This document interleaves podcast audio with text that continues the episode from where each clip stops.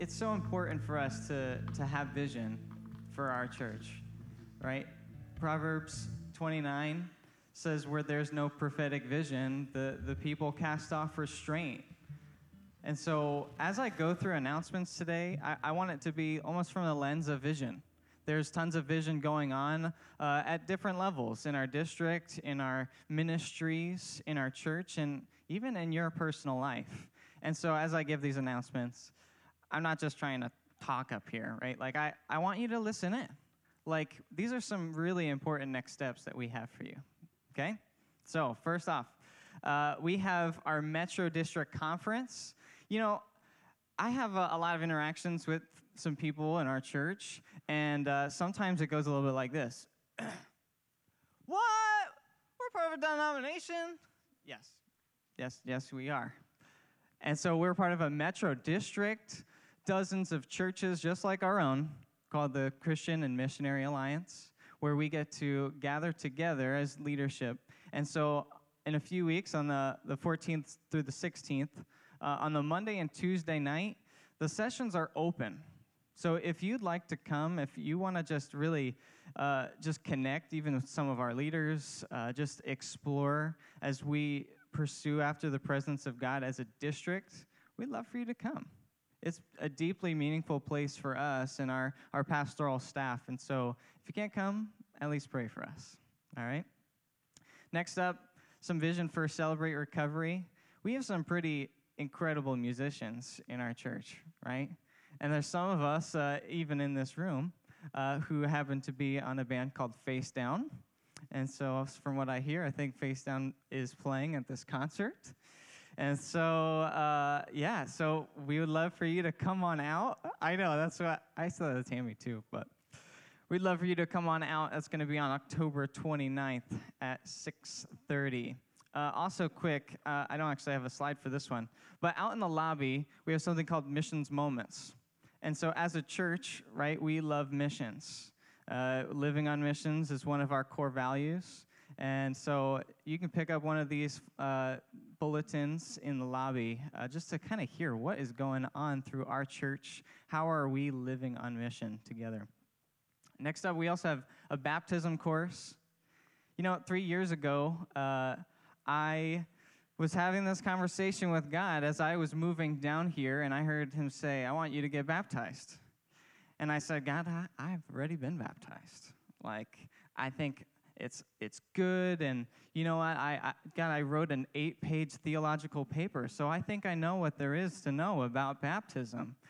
And sure enough, that conversation didn't end there, and I felt a deep call, like, of, of getting baptized. And a few months after that, I got in a black suit, and I got dunked by Pastor Chris in front of all of you, that I got to declare my radical identification with Christ.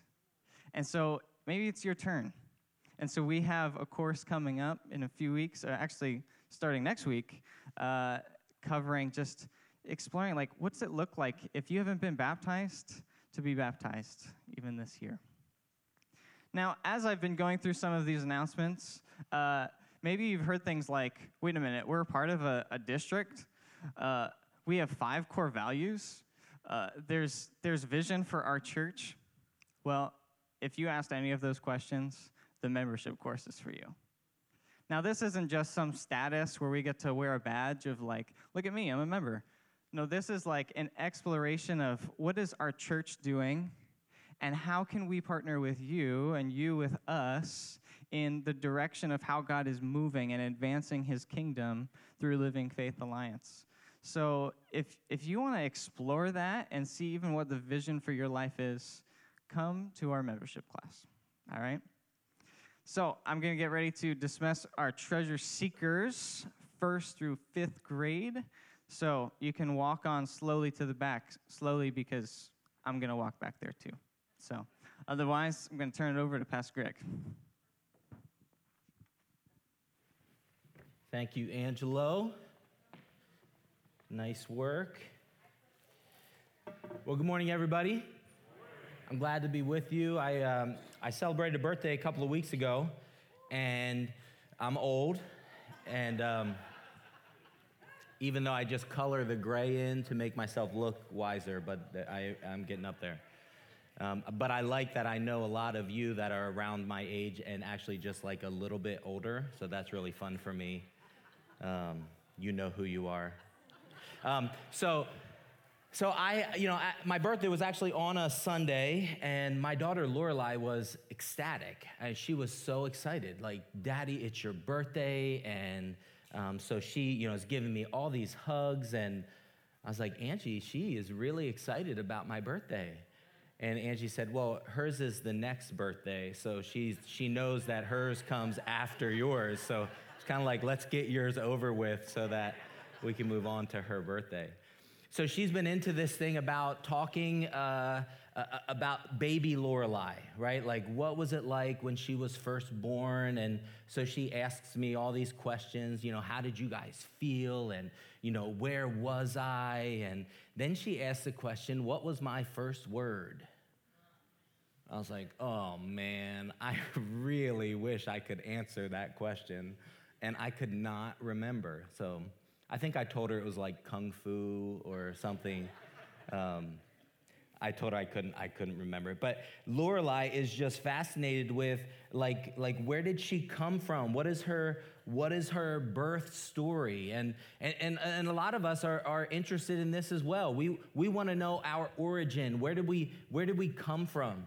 You know, there's a the the increase has doubled in the amount of people in two thousand nineteen that have taken those D N A tests like Ancestry dot com or twenty-three and me, uh, which I took mine a couple of years ago. Fascinating results. I found out that I was like ninety-nine point seven percent broadly Northern European. Shock, shock. Didn't see that one coming. I, I felt like... You know, I knew by my lack of rhythm and my pasty white thighs that I was ninety-nine point seven percent broadly Northern European. But, you know, the, we, we want to know where did we come from, right? What is what is our origin? Uh, and, and we want to get a sense of our origin because it helps us identify what's our what's our place in this world, right? Like, where where do we fit in in this you know, on this planet? Where do we fit in culturally? Like, where, where's our where's our space? And and then once we know kind of where we fit in, then it gives us a sense of like, what do we do? And and all of our stories go this way, right? I mean, think of the the movies that you may see. You know, you have The Lion King. Make sure you get the backstory. The the Batman movies always have their backstory. The the movie Frozen. I need to watch more mature movies. You know, they all have like their their backstory because, you know, you get the backstory, you get the origin story, and then it sets you up for like what what where's their place in this world? What what are they doing? What's the trajectory? What's the trajectory of of their lives? So in a similar uh, in a similar way, that's what we're asking in regards to the story of this church, right? If we want to get a sense of what are we called to do, right? What is God inviting us into? We need to have a stronger sense of of who are we? Where where do we come from? What is what is our backstory? You know, sometimes you you might you know get introduced to somebody.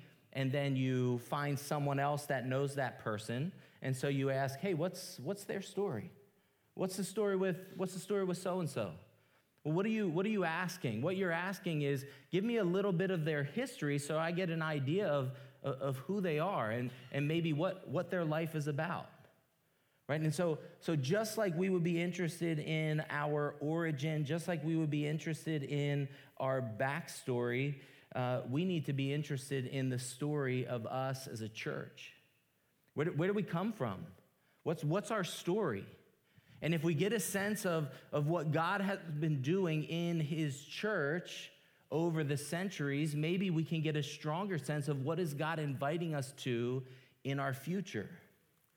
So as we launch this vision series, which next week uh, we're gonna we're gonna be uh, having communion as a church family together, so we won't be hitting the vision series. But then after that, uh, for the uh, the next seven weeks after Communion Sunday, uh, we will be focusing on uh, on what our story is. We're gonna be focused on what is God calling us to as a church. What's what's next for us? So today, what I want to do is I want to get a sense of of what it is that we're to do. And the way that I think we'll get a sense of that is by understanding who we are. Where do we come from? What is, what is our backstory?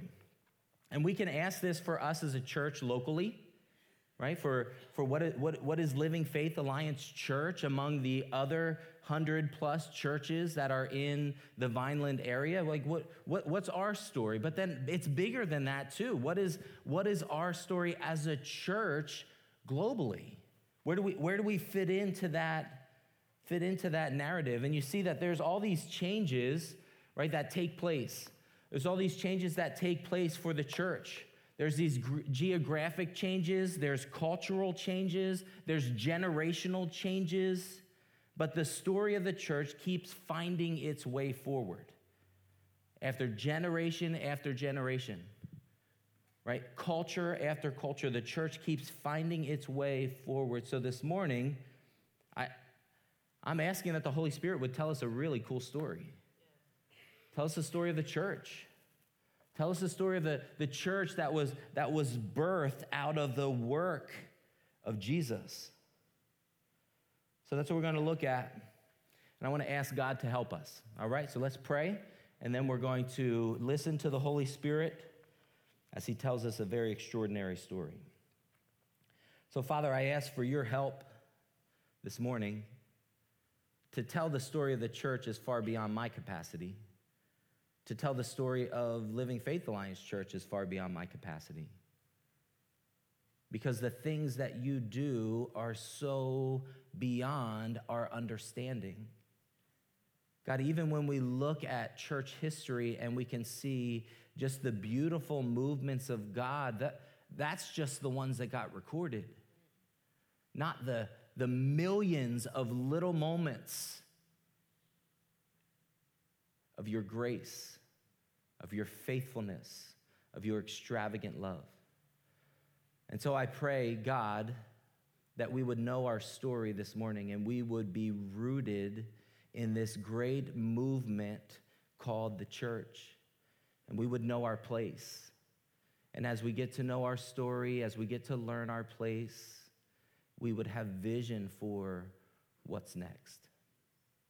Thank you, Jesus. Amen.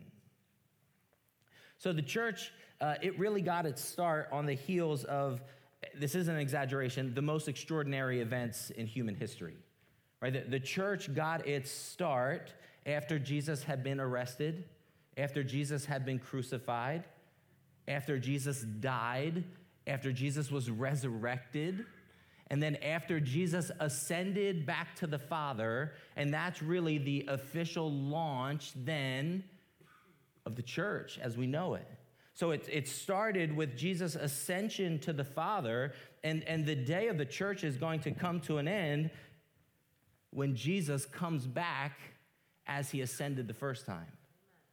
Right? So, so we live in these bookends of the advent of Jesus, the advance of Jesus, first in his incarnation, death, and ascension. Now we're waiting for him to come again and bring us back to himself. Now it's in this period of time that the church exists. So that's that's where we are. We have found this unique place in human history as God's people for this season, waiting for the Father's return. So this is where we live. And Jesus gives the church some definition at the very beginning, just before he goes back to the Father, right? He gives us kind of our marching orders of, of what is to be the church.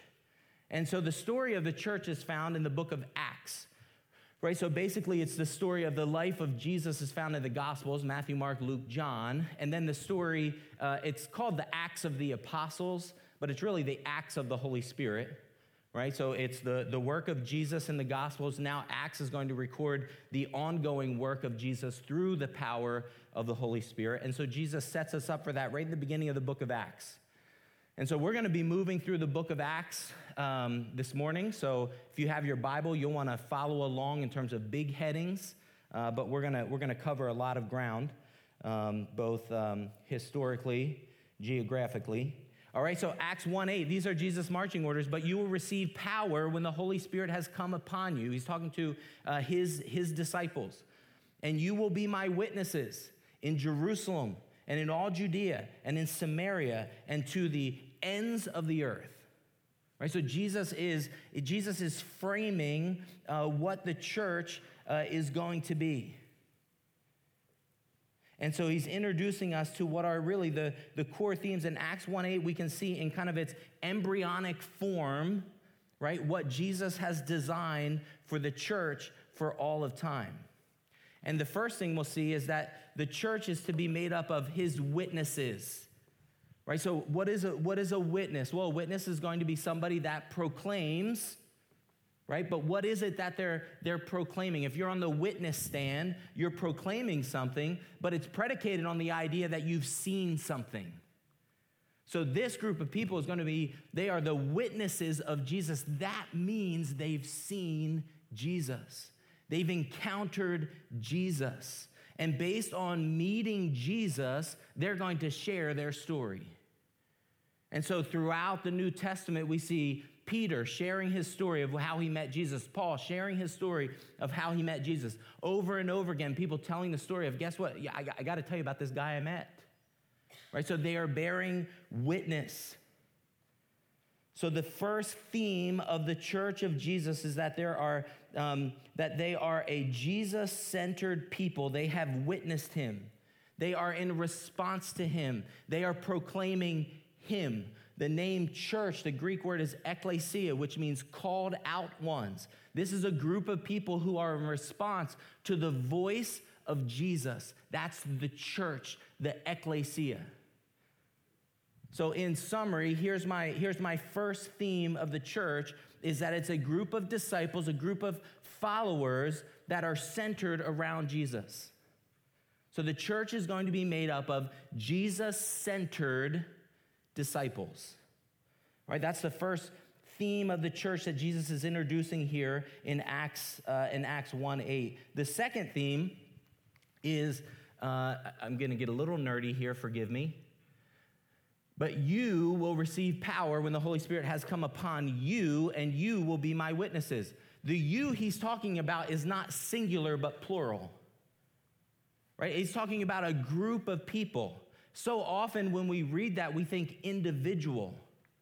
But what Jesus is doing in his church is he's forming a community.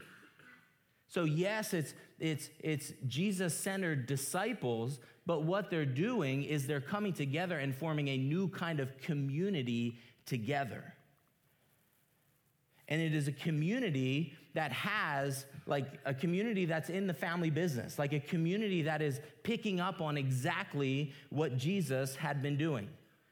So you collectively will be my witnesses in Jerusalem, in all Judea, in Samaria, and in all over the world, right? That's your, that's your job. So the church has one mission together. It has a kingdom mission, right? It is to bear witness of the King. So here's my, here's my summary form, is that this group of people called the church is to have a kingdom mindset. They're to be moving and thinking with the kingdom in mind. You're going to do this together. And so the book of Acts plays out this narrative of, of Jesus-centered disciples, right, forming kingdom-minded churches, and that advances geographically, it advances culturally, and it advances through generations.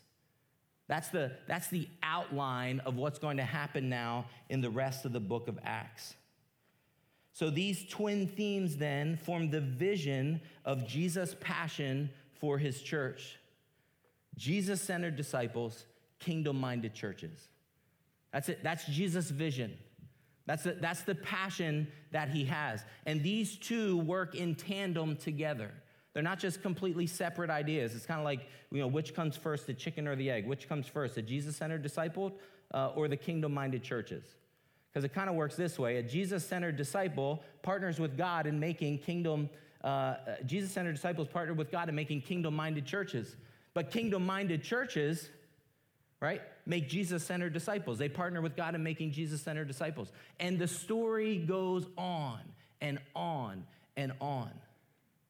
Of people that, that engage Jesus They meet Jesus, and their life starts to orbit around the sun, orbit around Jesus.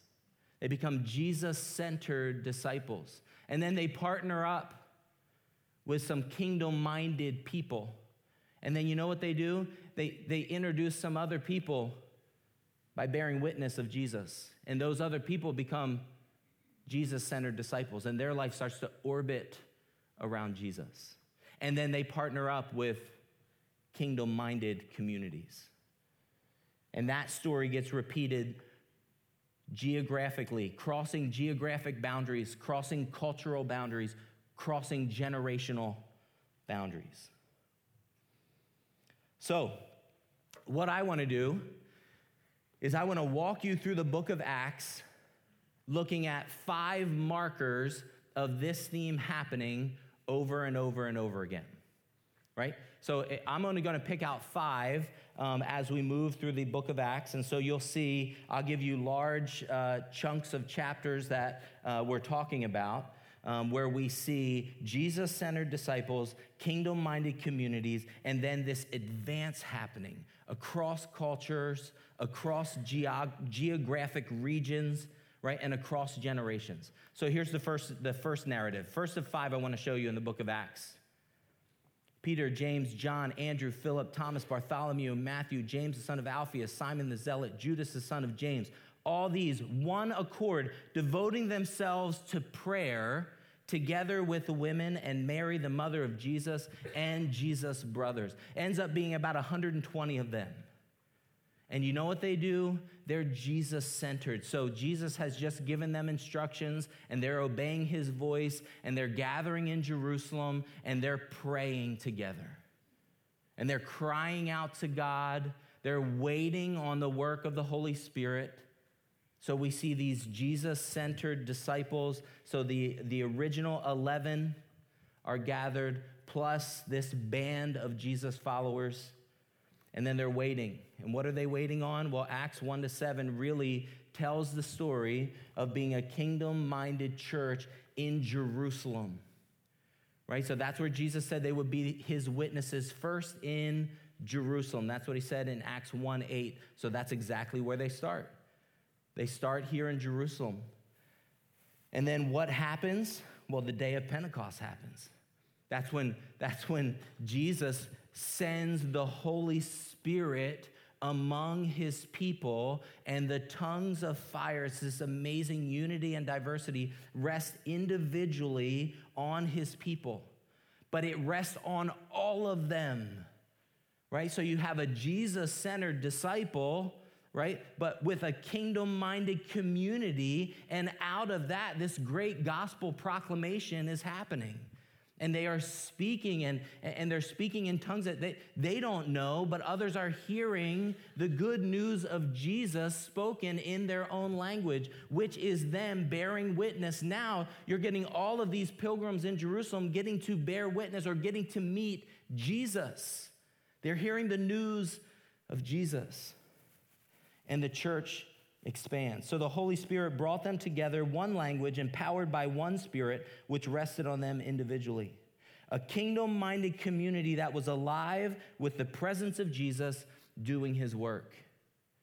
And then the story moves on, right? Because it wasn't just Jerusalem. We're crossing geographic regions. What was next? Right? It was Judea and Samaria. And so one of the key stories Uh, one of the key stories in Acts eight through twelve uh, is the story of a new disciple that is being born, and his name is Cornelius. You had Philip, who interacted with the Ethiopian, right? These are stories. Maybe you wondered, why are these stories in the book of Acts? Well, the reason these stories are in the book of Acts is because they're telling the way in which the early church was fulfilling exactly what Jesus said in Acts one eight. That you'll be in Jerusalem, and then you'll be in Judea, Ethiopian eunuch. Right? Then you'll be in Samaria. Oh, now let's bring in Cornelius, right? And tell the story of the gospel now reaching to another cultural group. And if you remember, the story of Cornelius was a fascinating story where Peter has this vision, and uh, uh, God tells him in this vision to, to get up and eat what is unclean food, right? And, and what's happening is there's this disentangling, this dismantling of the gospel from Jewish tradition so that as the gospel expands to the Gentile world, it expands with integrity. And it's not being added to with all these rules and all of these laws. And so, so uh, Peter is a Jesus-centered disciple. And so as he's moving on mission, guess what? God's transforming him. He's having to be changed. He's having to be challenged. So if he's going to give the message to this Gentile, right, this Gentile named Cornelius, right, then he has to give the correct message of Jesus. He has to bear witness to Jesus, not bear witness to his Judaism. And so God is disentangling Peter because Peter is a Jesus-centered disciple. And so he's going to make another Jesus-centered disciple in Cornelius. And this story reinforces that there's no special privilege in this new community. In a kingdom-minded community, there's not people that have special privileges because of their, their race, because of their gender. There's no special privileges there. That's God's design for his for his kingdom. And what you see is that this kingdom is doing exactly, or this kingdom-minded group of people is doing exactly what Jesus said to do, right? They're kingdom-minded. They're in on the family business, which is about bearing witness to, uh, to the truth of who Jesus is in Jerusalem, in Judea, in Samaria. And so that's exactly what has happened by the time we get to chapter twelve in the book of Acts. So then we move on to our third story in the book of Acts. Uh, comes up, actually, it kind of picks up a little bit sooner than this. I think around Acts chapter nine uh, is really where this section starts. But we're going to see them uh, moving uh, geographically into what is the other parts of the world is where they're going to go now. Uh, and that's through Paul's missionary journey. So their Jesus-centered disciples are revealed in the fact that there's this guy named Saul who's persecuting the church, and he's actually on his way to Damascus, and Jesus just radically interrupts his life. So he shows up, actually knocks him off of his horse, introduces himself to him. So he introduces himself to Saul, who would later become Paul, and Paul's life is radically changed at that moment. He becomes a Jesus-centered disciple on the road to Damascus. And then Paul, this is really cool, is baptized by a guy named Ananias, which if you think about what Ananias was asked to do, he was asked to go to a guy who had been persecuting Christians, persecuting Jesus followers. Now he gets word from God that, you know, his life has changed. That had to be an awkward first meeting, right? So then he disciples and baptizes Saul, who would become Paul. And then this guy named Barnabas enters into Paul's life, starts to disciple him, right? So you have these Jesus-centered disciples, right? They're, they're growing, they're maturing. And then this beautiful thing happens as, uh, I think it's about fourteen years later, after Paul's conversion, uh, he is uh, at this city, Uh, north of Jerusalem, right? Jerusalem, Judea. It's not in Samaria. It's now into what would be the, the other parts of the world, this city in Antioch. So you see it in the uh, top right of your screen there.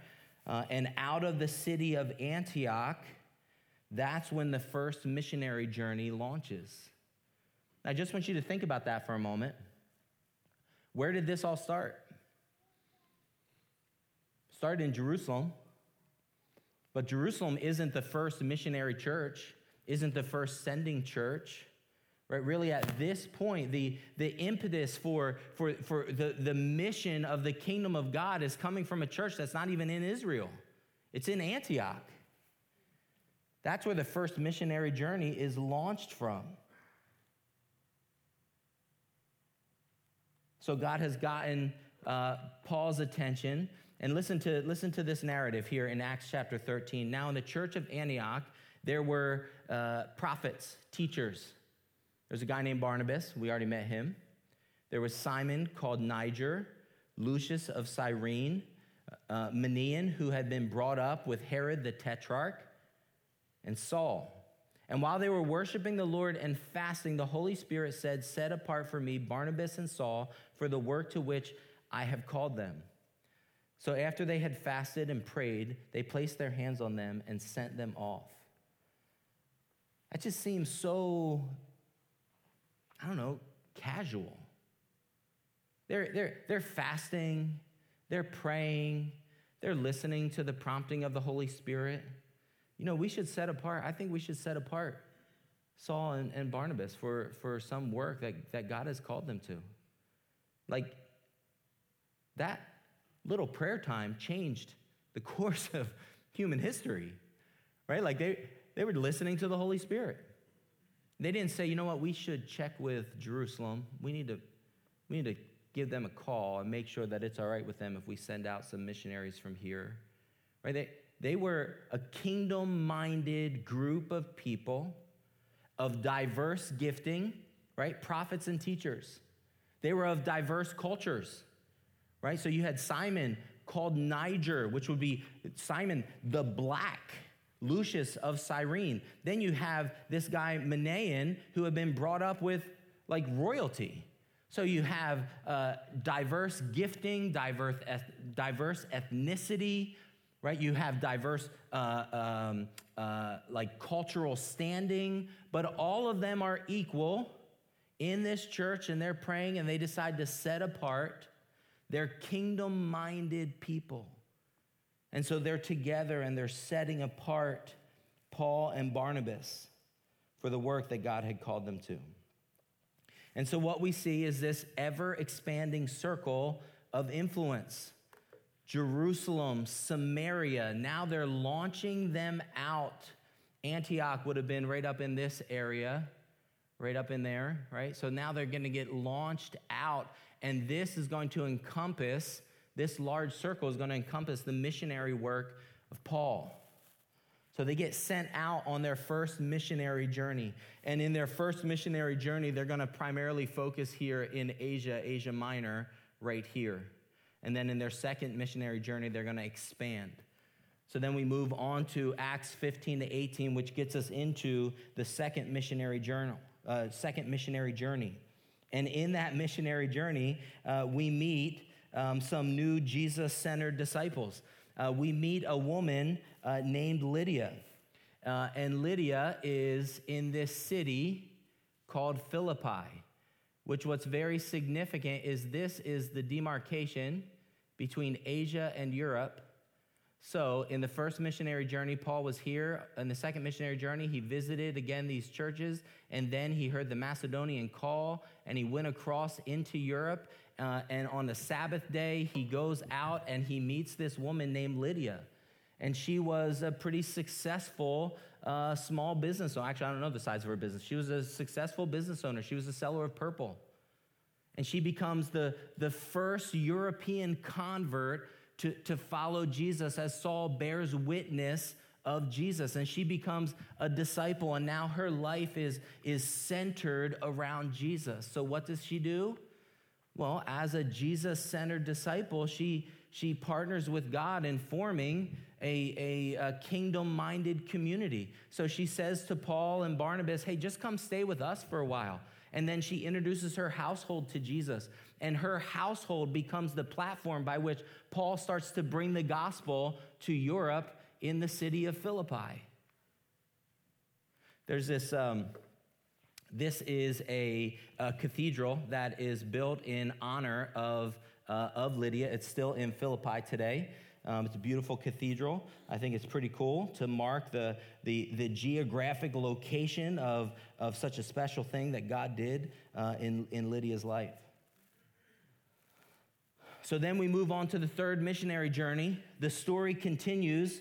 Jesus, uh, Jesus-centered disciples are continued to emerge. So now we're at the third missionary journey, uh, and this really covers Acts chapter eighteen, uh, and I'm going to r- roll into all of chapter, up to chapter twenty-eight uh, in this story. So the third missionary journey uh, is Acts eighteen. Paul meets a power couple uh, named uh, Priscilla uh, and Aqu- her husband Aquila, uh, and so Paul meets them after he has gone from Athens. Uh, he went from Athens to Corinth, and then he meets them there in Corinth. and they are tent makers, which also is what Paul does for a living as he's traveling on his missionary journeys. He's making a, uh, he has a side income. Uh, that income is through making tents, literally. And so then these two are also tent makers, so they start working together. They become followers of Jesus. They become Jesus-centered disciples. And so what Jesus-centered disciples do is they partner with God in forming, right, kingdom-minded communities. So they actually leave with Paul uh, as Paul is going to go visit some of his previous churches. And so Paul goes to Ephesus, and they decide to stay at Ephesus because Ephesus is a new church plant. It's relatively young, um, so they're going to stay, and they're going to do their best to be able to help out. Uh, one of the things that they do, Paul then goes on and they stay in, in Ephesus and they meet a guy named Apollos. Well, these are kingdom-minded people, and Apollos has some understanding of Jesus, but he, he doesn't quite get it. He doesn't really understand who Jesus is or what Jesus has accomplished. He hasn't encountered the Holy Spirit, so, so they minister to him. They become disciplers of Apollos, and so they work with Apollos because they're kingdom-minded people and they're forming a kingdom-minded community, because that's what Jesus-centered disciples do. And with that, we've come to the end of the first century. And at the end of the first century, whoop, I don't want that yet. At the end of the first century, the gospel has made it from Jerusalem all the way, I'm showing, I'm pointing down here. It helps me to be able to see it.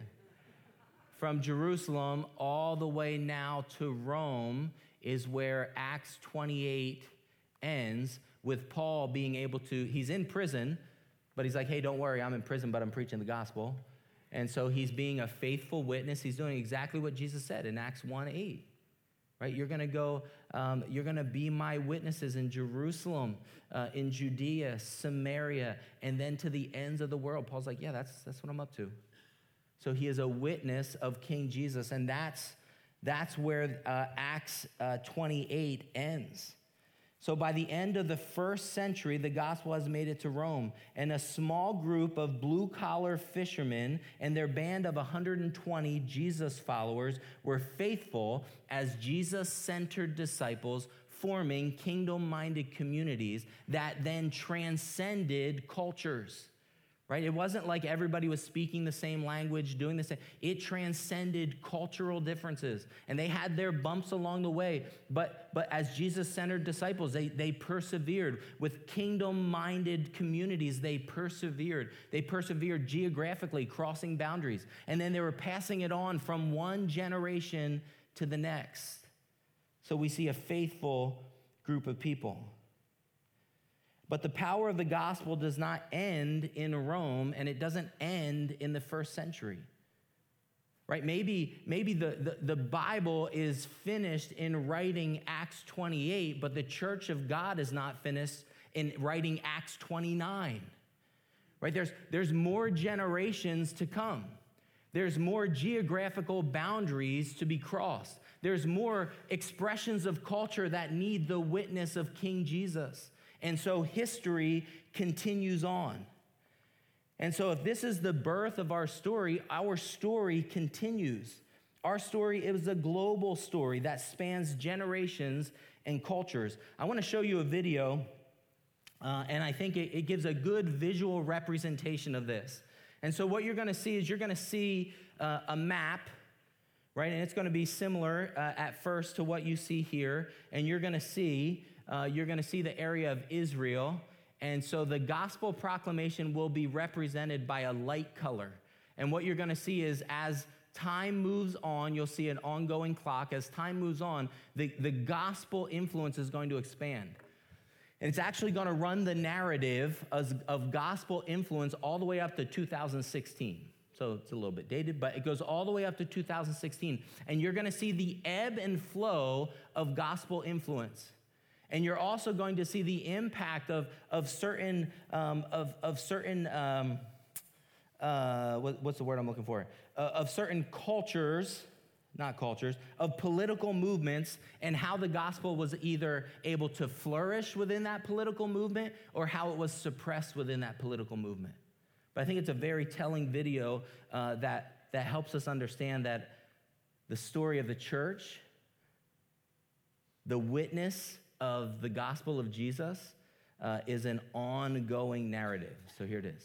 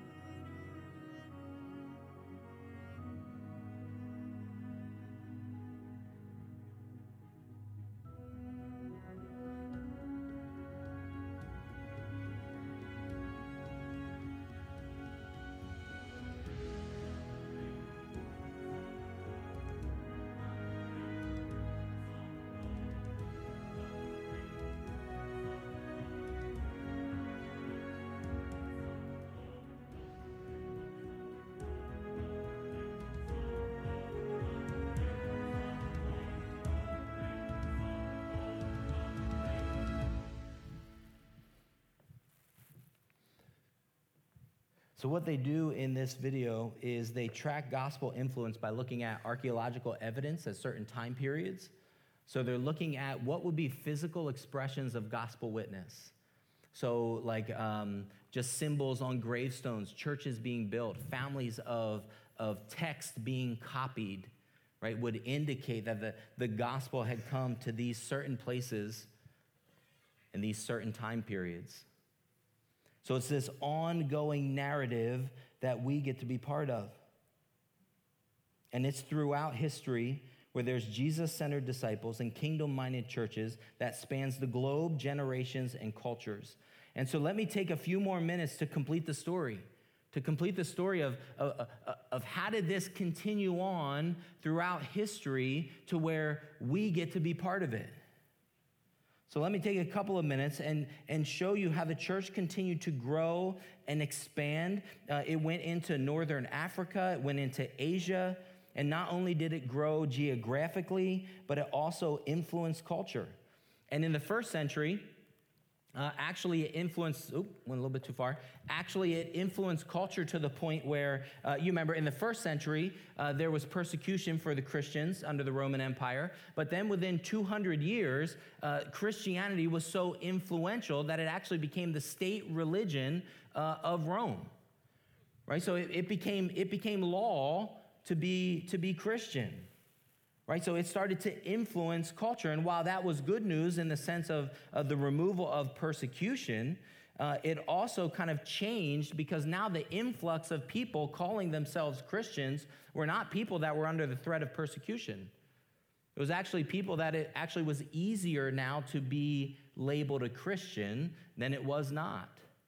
So then the church started to be filled up with people who really weren't Jesus-centered disciples.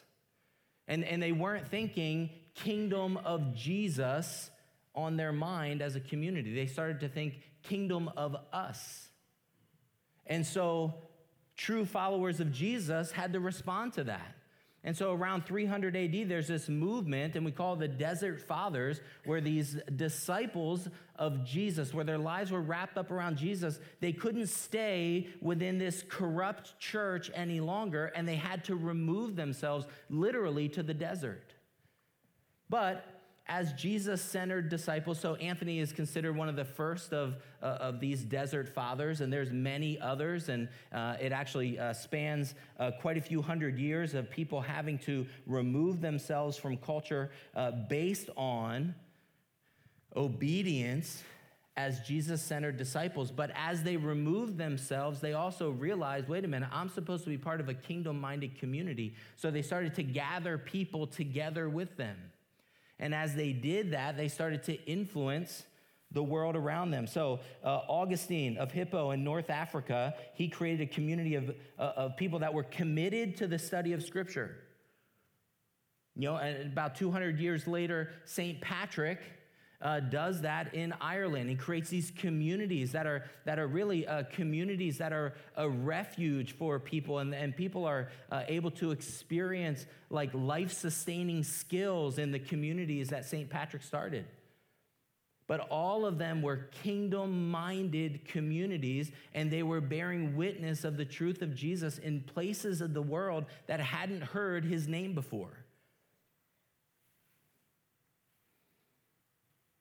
And then we keep going on in history. We move up to the fifteen hundreds, and we have several Jesus-centered disciples that are again facing corruption. At that point in time, the corruption was within the within the Catholic Church, and so these are the, the people that we know, we know as the reformers. So in response to Jesus-centered disciples, Uh, they, they needed to say some things. So on October thirty-first, fifteen seventeen, a young monk named Martin Luther, who was a Jesus-centered disciple, was convicted by the Holy Spirit that salvation was through faith by grace alone. And just like in the early church, there had been some confusion around the purity of the gospel. And so Martin Luther nailed his ninety-five theses to the door in Wittenberg, saying, hey, we got to talk about this. Here's some problems. And, and nailing that to the door, uh, that, that sparked what is known as the Protestant Reformation. And with this act, he, he lit a match that, again, changed the trajectory of the church. And he wasn't the first, or he wasn't the last. You have Zwingli, you have uh, working in Switzerland, uh, you have Huss, you have uh, Wycliffe in England, you have John Calvin in France, all of them doing their part all over Europe as they were Jesus-centered disciples, and they started to gather some people together as kingdom-minded communities. And what they did was they made the word of God accessible in the language of the people. They ch- they changed the, the worship style, making it more accessible for people to be pro uh, to, to people for people to engage the presence of God. They preached the doctrine of grace so that they would create kingdom-minded communities. And the kingdom of God continued, right? The kingdom of God then continued to move. So let's run up into the seventeen hundreds. Where we have a group of Jesus-centered disciples. You have the Moravians in Germany that were just in prayer for the advancement of the kingdom of God, and they gathered together in prayer. You have the Puritans uh, in England that were studying deep theology of God and, and calling for radical Jesus-centered discipleship. And then you have the Methodist movement that starts around the seventeen hundreds. Uh, John and Charles Wesley, where they, they have these bands, these communities that come together to encourage each other to grow. They have a kingdom-minded focus. And then we move into the eighteen hundreds. And one of the really cool things that happens in the eighteen hundreds is we start to track the movement of the church into the United States. So historically, we have uh, what is called the, the First Great Awakening. We have leaders like uh, a New England Puritan pastor coming on kind of the end of the, maybe the last of the Puritan pastors. His name is Jonathan Edwards. And under the leadership of, uh, uh, under the leadership of men like Jonathan Edwards, who are Jesus-centered disciples, we have these kingdom-minded communities that are growing up. Right? And then another Hundred years later, we have a guy named A B Simpson who starts to do a work in, in New York City among some Italian dock workers, because that's what the that's what bearing witness of King Jesus compelled him to do. And so the gospel continues to expand in generations, um, across geographic regions, across cultures, until one day. Until one day, it was after the Emancipation Proclamation of eighteen sixty-three. It was after World War One. It was after nineteen fifty-five, when Rosa Parks refused to give up her seat to a white man in Montgomery, Alabama. It was after Billy Graham started his evangelistic campaigns and Martin Luther King was a civil rights leader. It was just before nineteen seventy-four and the Watergate scandal, and President Richard Nixon resigned. It was just before that that there was a, uh, a husband and a wife, Bill and Victoria Bowers, that believed that what God wanted to do was to form a kingdom-minded community here in South Jersey. And so they started to pray. Um, and, and they believed in uh, the Christian and Missionary Alliance Church, and they began to pray, and they began to talk uh, to some friends of theirs. Um, and Bill and Victoria, they were just, uh, they were extraordinary people in the sense that they loved Jesus, but they were just ordinary people. You know, what I, what I understand of uh, Victoria Bowers, I didn't know her personally, Um, but Victoria Bowers, actually uh, Bauer Building over at Cumberland Christian School is named after uh, Victoria Bowers. Uh, apparently, she was a person you wanted to go to for advice. Uh, she was sound uh, in her biblical understanding. She was strong and steady and apparently great at Scrabble. And Bill, uh, he loved Jesus. Apparently, he wasn't the best of musicians, but he led uh, worship at that time. Um, and as far as I can tell, what they did is they shared with some friends that were part of an Alliance church in Pittman about what God was putting on their heart. And their friends were Doctor James Bates and Lily Bates, which is uh, the mom and dad of Gene Bates, uh, who attends our church. And so in nineteen seventy-three, they started to pray together. They started to, to talk together, and they called this Christian and Missionary Alliance and said, "We believe God's calling us to have a church here." And so the Christian and Missionary Alliance uh, sent a, a pastor, Pastor Arnold, uh, and his wife, uh, Hazel, um, and they purchased a property on Singer Lane here in Vineland. I think this is the right house. I looked up the address. Um, some of you m- might know the answer to that. But they, but they, what they started to do is have a Bible study. They started to form a kingdom-minded community together, and they started to study God's word together, and they started to pray together. And then Gene Bates started to come around and connect. She brought her daughter, daughter uh, Laurie, who was then part of the, the youth group at that time. Laurie is now Laurie Jeremiah. Um, and uh, so, so they were part of the church. Um, and uh, so they started praying. God started to work. Um, Gene Bates told me about the first converts that came into the door. These were the, who were the first baby Christians that walked into the door? It was this uh, hippie couple named Larry and Leslie Barufi uh, that walked into the church. They said, "What is up with these people?" And Larry and Leslie said, "Why did we stay? We had nothing in common with these people." But I think what they had in common with those people is that they were walking into a group of kingdom-minded people that just loved them. And love them extravagantly, love them despite their, their clothes, despite their uh, knowledge or lack thereof of who God is. And so they began to be discipled. And they became Jesus-centered disciples. And then uh, Erica Cook told me she came very early on, around nineteen seventy-five, nineteen seventy-six. Uh, and she remembers seeing that faith impacting the next generation as Larry and Leslie dedicated the first Uh, baby uh, in what was going to be the Vineland Church of the Christian Missionary Alliance. That baby they dedicated was my wife, uh, Angelina. And so the kingdom of God is impacting then a new generation. So you see, it is the same narrative. It's the same story. Jesus-centered disciples partnering with God to create kingdom-minded churches. It's the same vision Jesus had that he spoke to his disciples in the very beginning of Acts. It's that same storyline played out across geographic boundaries, across cultural boundaries, down through generations, till we are today hearing the same invitation of King, from King Jesus, that we would be Jesus-centered disciples, partnering with God, in forming kingdom-minded communities.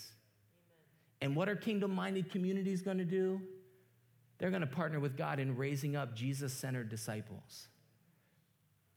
as they fulfill what Jesus had called them to all the way back in Acts one eight. It's still the same charge. It's still the same calling. It's still the same identity. But now it's our turn. Now, now we're the ones that we've been waiting in the line of history, and now it's now it's our turn. Now it's our turn to take this invitation of King Jesus to partner with him, right, in living as Jesus-centered disciples, forming kingdom-minded communities, and we get to take that call and march into two thousand nineteen, two thousand twenty, two thousand twenty-one. And, and what are the geographic regions that we're gonna we're gonna cross into? What are the, the cultural boundaries that we're going to push past? What are the generations that are going to be impacted by our faithfulness to the same call? This is our this is our backstory. This is this is where we come from. This sets our course for what God calls us to next. So how will we partner with God in making Jesus-centered disciples and kingdom-minded churches? Are you ready to be part of what Jesus is building? You might be thinking, Greg, are you, are you seriously saying that what, what God is calling us to do is the same thing that he called Peter to do? Same thing he called Paul to do. It's the same impetus that that that that called the Antioch church to, to send out Paul and Barnabas on the first missionary journey. Are you saying it's the same thing that, that God used in calling the Desert Fathers to himself? The same thing that God used for, for Martin Luther and John Calvin and in leading the Protestant Reformation? Is this the same vision? Right, that, that led the First Great Awakening and, and Jonathan Edwards? Is this the same vision that, that led the Bowers to be part of starting a church here in South Jersey? The answer is yes. It's the same calling. It's the same vision. Yes, culture's different. Yes, geography's different. Yes, the generation looks different, but it's, it's the same story. It's the same thread of history. So you're thinking, that's a tall order to stand in that line. I, I, don't, I don't feel like I can do that. Well, as your pastor, let me be very clear, you can't. I can't. That's why in Acts one eight, Jesus said, and you will receive power after the Holy Spirit comes on you. And then you will be my witnesses. We get to do that because the power of God dwells inside of us. The gospel of Jesus gives us access to the Father, and the Spirit of God dwells inside of us so we can get in on the family business. The thing that we have to answer is, are we willing to walk in that great adventure? Are, are we willing to, to step into things that, that maybe are a little bit confusing, but since we're Jesus-centered, we will follow him into it. But we don't have to do that alone because he's calling us, right, to be part of a kingdom-minded community. So I want to close with, with two questions for you to consider. How are you doing right now living the vision that Jesus has called you to? I imagine my sermon isn't like new information for you, right? I mean, I'm telling you to, the, the call of God is that we would be Jesus-centered disciples forming kingdom-minded communities. I don't think anyone's like, wow, I've never considered that before. Maybe haven't used those words. But so how are you doing living this out? What's in front of you as as the obstacles for you to walk in obedience to what the Father has called you to? What, what's holding you back from living as a Jesus-centered disciple? What's holding you back from, from, from exploring what it means to engage your community as with a kingdom mindset? What are your obstacles? What are your challenges? So as the worship team leads us in this next song, I just... I just want you to consider the story that you're part of. I want you to consider your backstory. And based on the beauty of what God has already done, what is the obstacle for you in running into your future? All right? So I want to invite you to stand up. You're welcome to sing along, but even more than singing along, I want you to, to give thought to what's, what's in front of you. What is God inviting you to? What are the challenges that you're facing?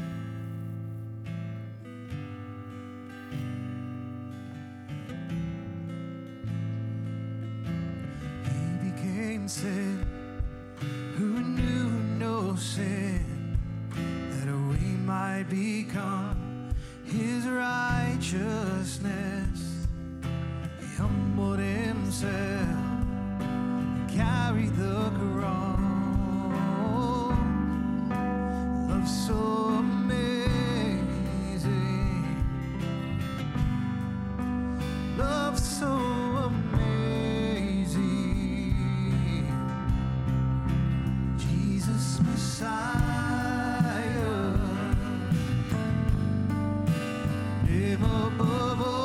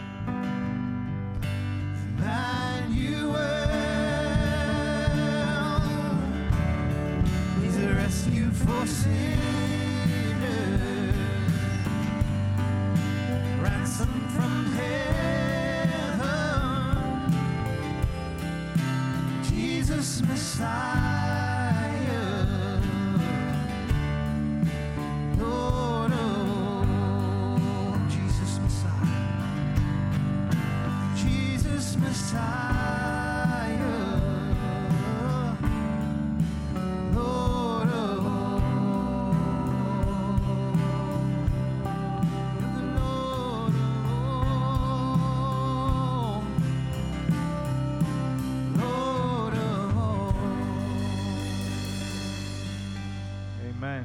Amen. We want to say thank you to some of the people uh, Greg mentioned earlier. So I know Larry's here. Larry, can you raise your hand so that we know who you are? I don't see Leslie here, but uh, Les, uh, where is she? She was hiding. How about Gene Bates? Is Gene Bates here? Second service. Okay. All right. Thank you. Thank you because um, you're part of that story and you're part of what God shaped to become our present. Um, and I think it's good for us to uh, acknowledge them because uh, they offer us a place of reference in the sense that there is a time when we need to make a decision, a clear decision to move from being spectators to a place of becoming participants. Uh, the best illustration I can give you is marriage. When Cindy and I were dating, she would talk to me about the traditions of her family, and she would hear about the traditions uh, and in some cases lack of traditions in my family. And it wasn't until I became a full participant and married her and went to their holiday celebrations and meals and and kind of got on the flow, became a participant, that I, I came to really know what they were about, what they value, and what they would give priority to. So it's the same thing for us as a church. It comes a moment where you have to move from a place of spectator to a place of full participant. And you may be either in a place of being a spectator, you may be a full participant now, or you may be somewhere in that spectrum. What we want to do is invite you, no matter where you're at, do two things, seriously. Two things. Fight for your discipleship. Take initiative to be a center, Christ-centered discipleship. Nobody else can take that initiative as you can. And it is your responsibility to take that initiative.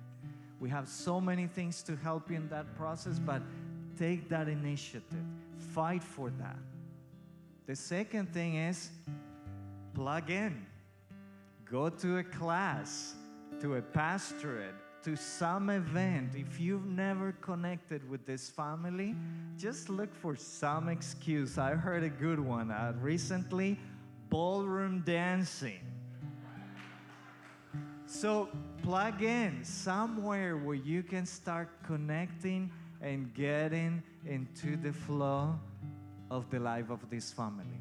So I'm gonna pray for us, and uh, if if you're in in that spectrum, needing to overcome some obstacles, have some questions, we're gonna be around to pray for you. So those who are willing to come and pray for people, you can come forward.